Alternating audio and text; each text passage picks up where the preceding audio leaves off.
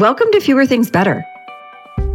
This is the place for all of us who are big on goals and short on time. Together, we'll explore smart, simple ideas on how to retrain your brain and unlock your life. I'm your host, Kristen Graham. Let's get started.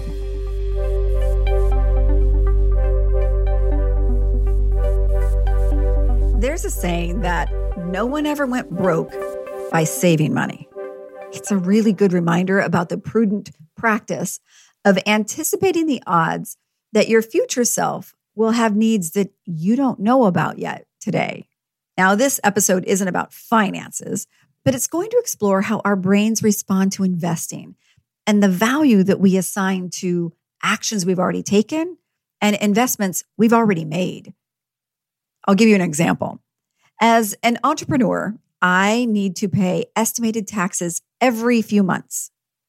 That means rather than having an employer take out taxes on my behalf, I collect payment from clients, then need to estimate how much I should pay each quarter based on a full year of money I have not yet made.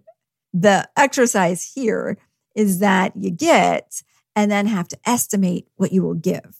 And as most of us have experienced, it's really hard to have something we want right in front of us and then have to give it away.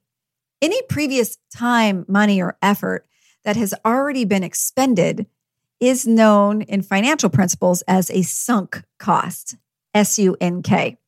It is an investment that has already occurred and cannot be recouped. The bottom line on top of this episode is that we all have a ledger of sunk costs in our mind. And many of those are directly influencing the investments we're making today. You don't have to give something today in places where you already gave.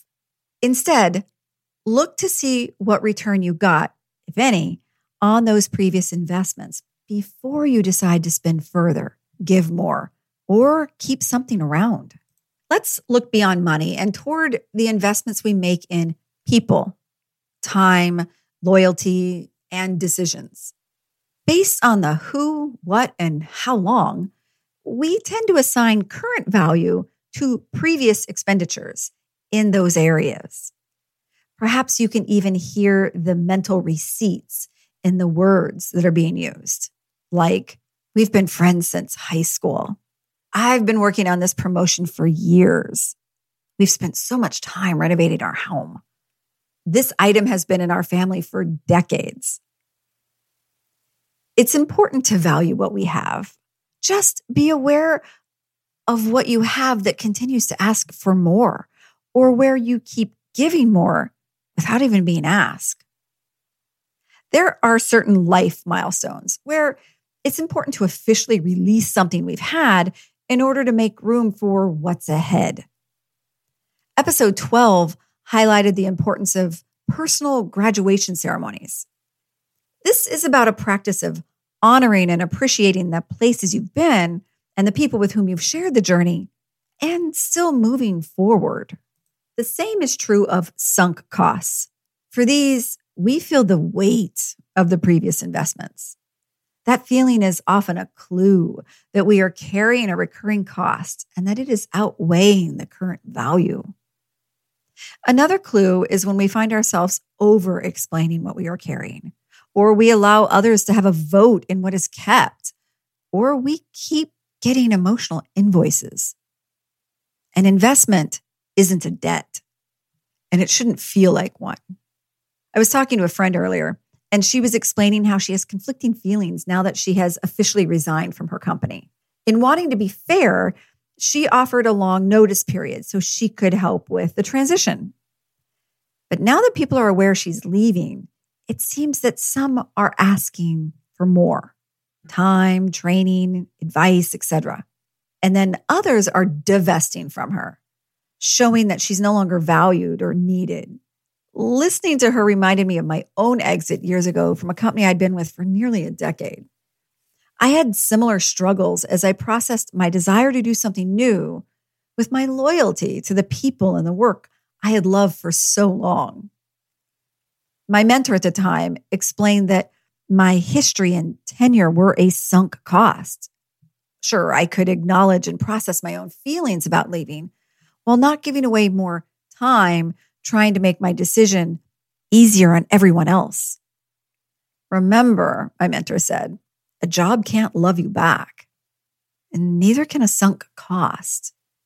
I've revisited that wisdom many times since when I start to mix feelings with facts.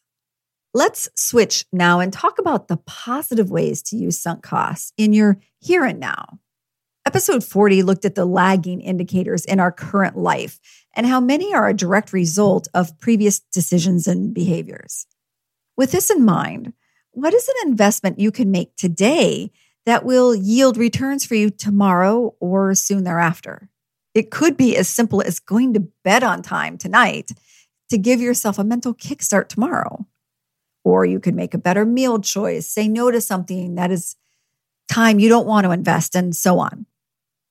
Tapping into the sunk cost model, ask what you can sink today that will amplify your tomorrows.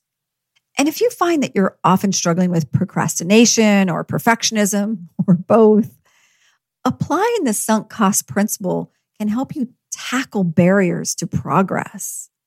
I was recently leading a productivity class with a group of leaders at a very large company. These were the people people, the team that always pitched in and got things done for customers and coworkers.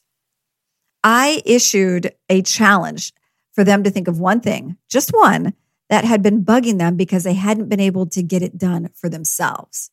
Everyone quickly had something to write down. As soon as they did, I put a countdown clock up in the room for 10 minutes. Go do that thing, I said. Wait a minute. Everybody started to object. They wanted more context and answers.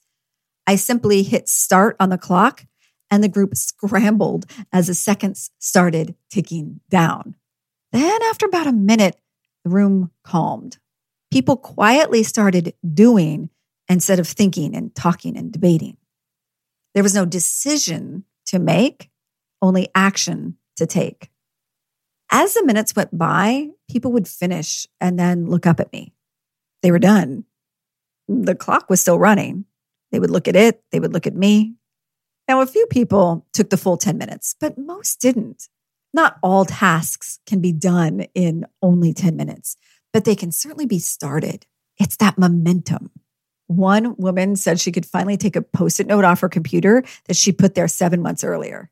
It's been bugging me every time I see it, she said. And that's another fallacy we keep throwing mental investments into that nagging disappointment in our brains of things not done, investments not made. Those carry a cost too. So for today, pay attention to where you're investing, where you're still paying interest on things that are already paid and where you're avoiding an investment but still paying for it mentally. As a reminder, this isn't about the math of money. It's about the value you allot to yourself, to others, and sometimes to things that can't love you back. The efforts you make to balance your financial, mental, and time accounts today can yield great returns. In fact, your future self is counting on it. Invest wisely, enjoy those dividends, and be sure to take good care. Thanks for listening. You can find a lot more like this over on unlockthebrain.com or follow me on LinkedIn or Twitter. And if you found value in this podcast, please take a quick moment to rate or comment. Thanks so much. And now let's go do fewer things better.